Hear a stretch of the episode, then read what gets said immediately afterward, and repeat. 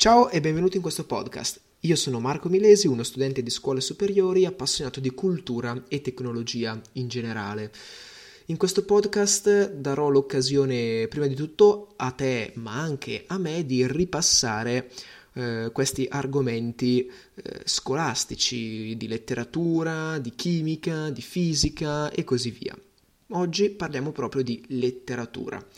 In particolare andiamo dalla cultura classica alla cultura cristiana, quindi stiamo parlando di alto medioevo come periodo storico, quindi iniziamo proprio a delineare il profilo storico eh, di questo momento. Sostanzialmente parte tutto con la deposizione di Romolo Augustolo che eh, segna la fine ufficiale, diciamo, del, dell'impero romano d'Occidente. Quando si parla della caduta dell'impero romano d'Occidente si fa sempre riferimento a un termine, eh, ad un'espressione anzi tipica, ovvero una caduta senza rumore. In effetti non si tratta di un processo avvenuto nell'immediato o comunque in breve tempo, bensì eh, fu il risultato di un processo di secoli e secoli di, eh, di disgregazione sostanzialmente di questo impero. Eh, al contrario della, di questo appunto impero, la Chiesa nel frattempo rafforza la sua identità e supporta la cultura classica e arriva proprio a garantire la sopravvivenza del latino come lingua per gli scritti e per le celebrazioni. Eh, al posto di questo regno, eh, di questo regno, di questo impero romano d'Occidente, si formano i regni romano-barbarici che caratterizzeranno poi l'Europa dei secoli successivi, in particolare in questa trasformazione abbiamo tre elementi chiave, ovvero la, la, scusate, la frantumazione del territorio, che è dovuta al degrado delle vie di comunicazione, il degrado della scuola, che aumenta il divario tra la lingua colta e quella invece parlata comunemente, e l'espansione dell'Islam, che porta una fede nuova caratterizzata da una cultura forte, spesso molto diversa da quella eh, cristiana a cui tutti erano oramai abituati.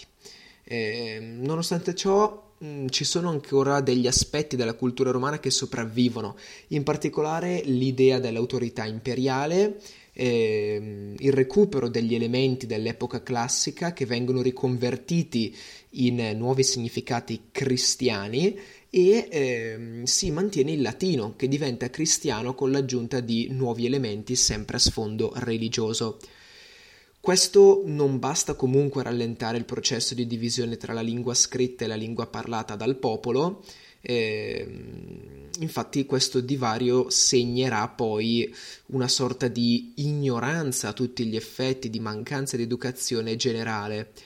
Questo, eh, tra, tra, questi regni romano-barbarici, il regno dei Franchi in particolare si contraddistingue con Carlo Magno, che punta, come ben sappiamo, alla creazione del Sacro Romano Impero. Questo avviene nella notte di Natale nell'Ottocento, eh, quando Carlo Magno viene proclamato imperatore. Inizia un processo di assimilazione della cultura classica e una sua rivisitazione a tutti gli effetti in chiave cristiana. Questo processo prende il nome di Rinascita Carolina.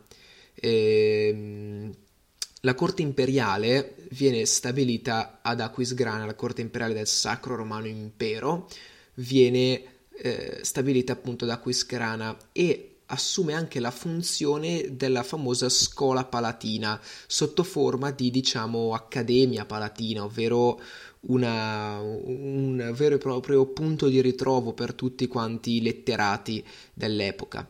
Eh, successivamente alla morte di Carlo Magno si assiste a una moltiplicazione dei centri di potere, sostanzialmente aumentano le, i signori locali, aumenta il potere dei singoli signori locali nei confronti invece del sovrano e di conseguenza nascono le corti feudali che diventano sempre più autonome rispetto alla monarchia che prende il nome di monarchia itinerante in quanto non aveva più una sede centrale, non aveva più un potere così centrale.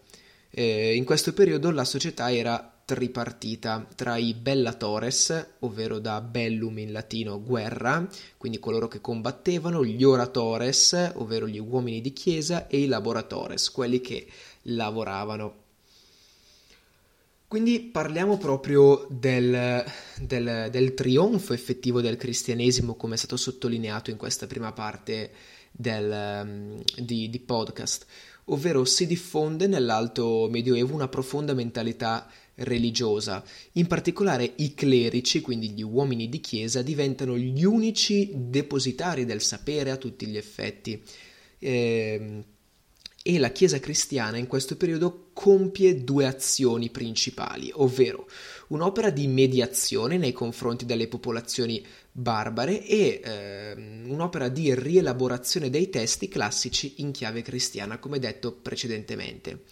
In particolare assistiamo alla fondazione dei, dell'ordine dei monaci di Monte Cassino, i monaci benedettini da parte di eh, Benedetto da Norcia, eh, che appunto fonda il suo ordine di monaci all'interno del suo monastero.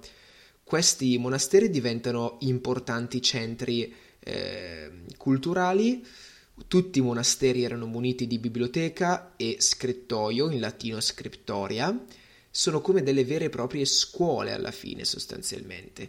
Eh, rappresentano anche un modello economico grazie al lavoro nei campi che svolgevano e alla loro economia circolare e non, perché vendevano anche i prodotti della loro terra, e eh, all'interno dei monasteri si iniziano a studiare anche le cosiddette arti liberali, che corrispondevano sostanzialmente alla grammatica, alla retorica e alla dialettica.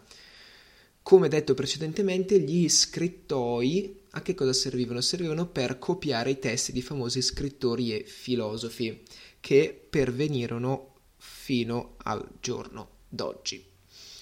Ora introduciamo l'ultimo concetto, nonché il più importante, ovvero l'allegoria e la visione allegorica proprio del mondo.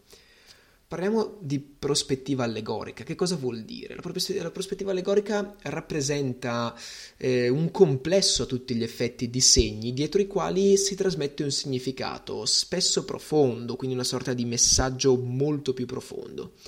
L'allegorismo consente di recuperare il diciamo complesso patrimonio delle lettere e della cultura pagane che possono essere poi integrate in una nuova sintesi con la cultura cristiana, quindi sempre quell'opera di rivisiti- rivisitazione di opere in chiave cristiana.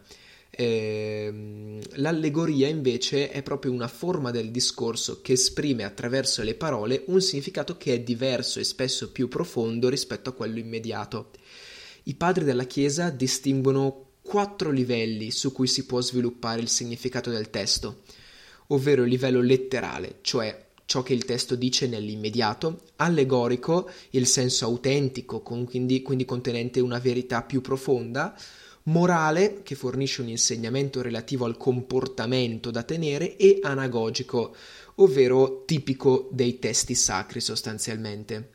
Eh, lo spazio stesso, quindi gli elementi celesti, gli astri e così, sono concepiti come una prospettiva simbolica, cioè sono concepiti in una prospettiva simbolica. Infatti le cartine geografiche del Medioevo pensate che non erano precise, bensì avevano eh, un ordine dei posti sempre simbolico-morale sostanzialmente. Eh, il tempo veniva scandito da ritmi ciclici delle stagioni e mh, mm, se dovessimo riassumere un po' il concetto di allegoria, una visione allegorica del mondo, si tratta di non fermarsi a ciò che eh, si, si, percepisce così nell'immediato, cioè viene una catastrofe, punto. No, cercare di andare oltre, capire come tutto alla fine potrebbe essere visto come opera di Dio, come una sorta di messaggio che Dio vuole comunicare al mondo.